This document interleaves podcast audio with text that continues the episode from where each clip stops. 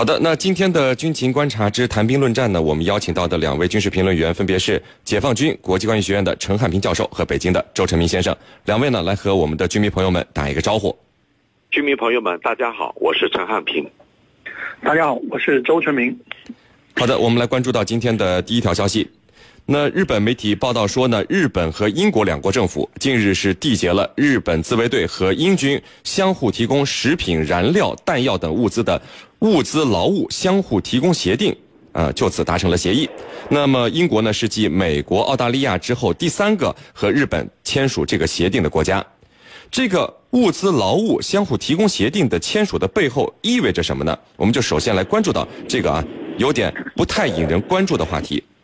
呃，陈明，这个物资劳务相互提供协定啊，我们刚才说了是日本自卫队和英军相互提供食品、燃料、弹药等物资的。那么这样做了，它具体的意义是什么？主要体现在哪些方面呢？先给我们介绍一下。呃，这个新闻应该跟我们之前几个月谈到的另外一个新闻结合起来看。那么在前几个月，咱们在节目中也谈到了，那么英国空军它出动了几架这个 C 十七的运输机和它的四架。这个台风的战斗机来到了这个日本，与呃日本的自卫队进行了这个联合演习。那么当时这个事情呢，我们进进进行过一番的解读。那么这次是这个协定应该是上一次的这个呃联合的这个军事演习的一个后续的一个行动。因为我们知道，英国来到了这个日本进行联合演习，那么一方面是要威慑到这个中国和俄罗斯，那么另外一方面也是想体现啊自己的这个国际的地位和作用。那么他来了这之后，那么肯定需要相应的保障。那么如果说仅仅靠英，国自身来提供这个保障的话，那他显然是做不到的。所以说，他必须在法律上和日本形成一个啊相应的这个呃这个合作的这个文本。那么这样的话呢，呃，可以让英国得到来自日方的这个呃从这个勤务上以及后勤上以及这个保障上啊提供的一些这个保障，比如说这个啊吃吃吃住啊食宿啊这方面的合作，那是他一个基本的要求。那么另外的一些啊装备保障需要的补油啊。对吧？一些这个呃，一些相相应的这个保障设施啊，比如说提供的一些压缩空气啊、氮气啊、这个电啊等等这些东西，都是需要这个日方在这个法律层面上和这个英国形成一个协议。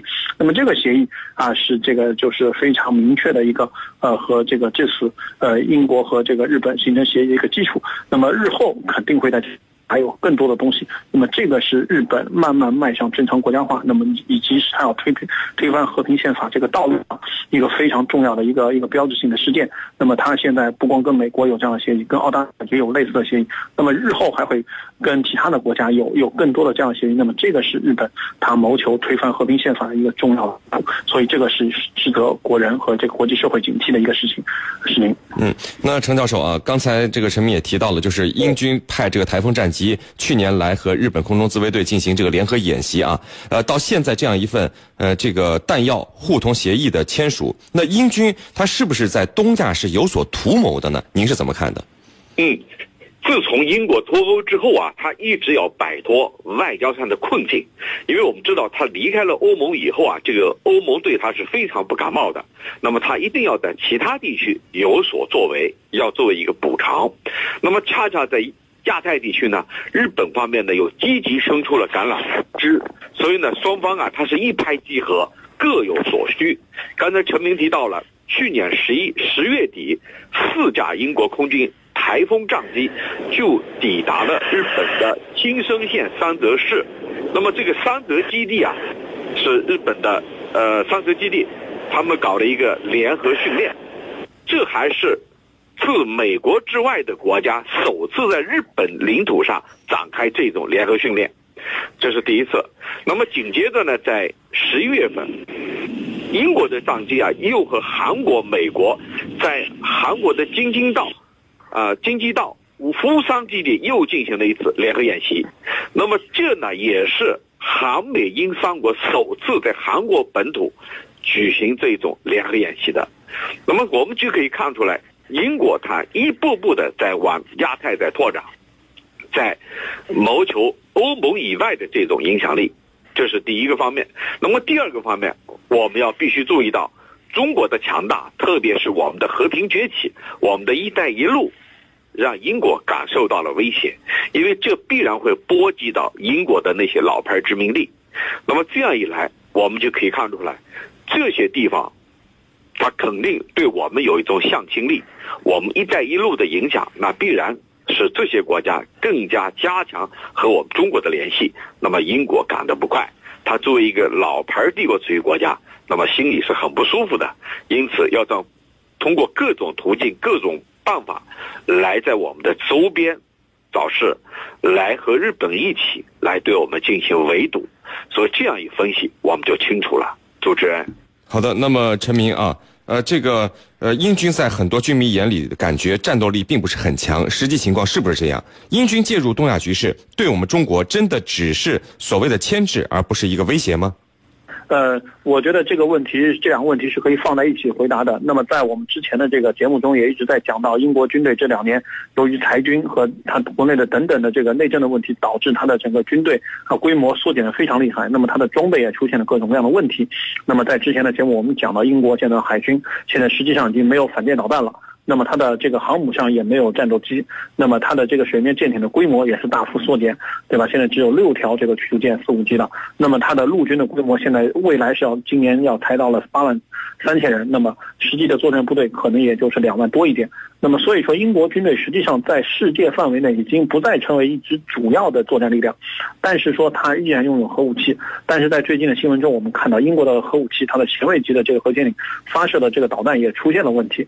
所以说，实际上英国的军队现在的状况非常的不好。这个和整个欧盟之前的在裁军的这个思路，以及是它的整个这个对外政策的调整是有直接的关系的。那么现在这个英国，就像刚刚陈教授说的，他脱欧了，导致了他现在整个的这个呃策略。要发生转变，那么未来有可能会在这个呃亚太地区，那么制造一些话题。但是以他现在目前的军力的规模来讲，根本对中国构不成威胁，最多只能说到牵制作用。是您。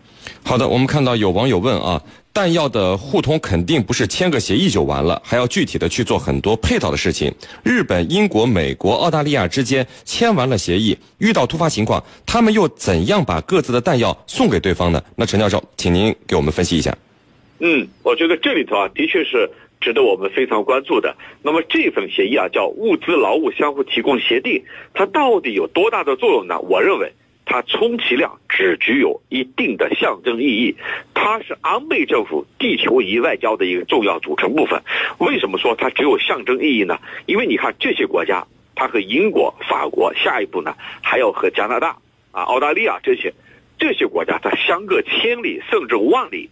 如果战争爆发，就像你说的，等战死的时候送去弹药，那我相信战争早就结束了。那么为什么要讲？我觉得。安倍所要达到的目的就是一种象征意义。那么其次，他是在特朗普的亚太政策尚未明确之前，在这种情况下，日本呢希望单方面推进和美国以外的国家的合作，先布布好局。布好局呢，它有两个方面的好处。一个呢，假如你特朗普的亚太政策对日本不利，或者你美国只搞你的孤立主义，对。带动其他的伙伴们没有兴趣，那日本可以来领头啊，这是第一个好处啊，日本来领头。那么第二个呢，就是说，假如你美国特朗普政府依然有兴趣来领导那些伙伴们一起去围堵中国，那么日本可以邀功，显示他所做出的贡献，因为他已经把局给布好了呀。你美国做一个现成的老大。我已经把局给布好了，所以这里头我们所看出的是日本的这种不死心，他的不死心，他的目的是什么？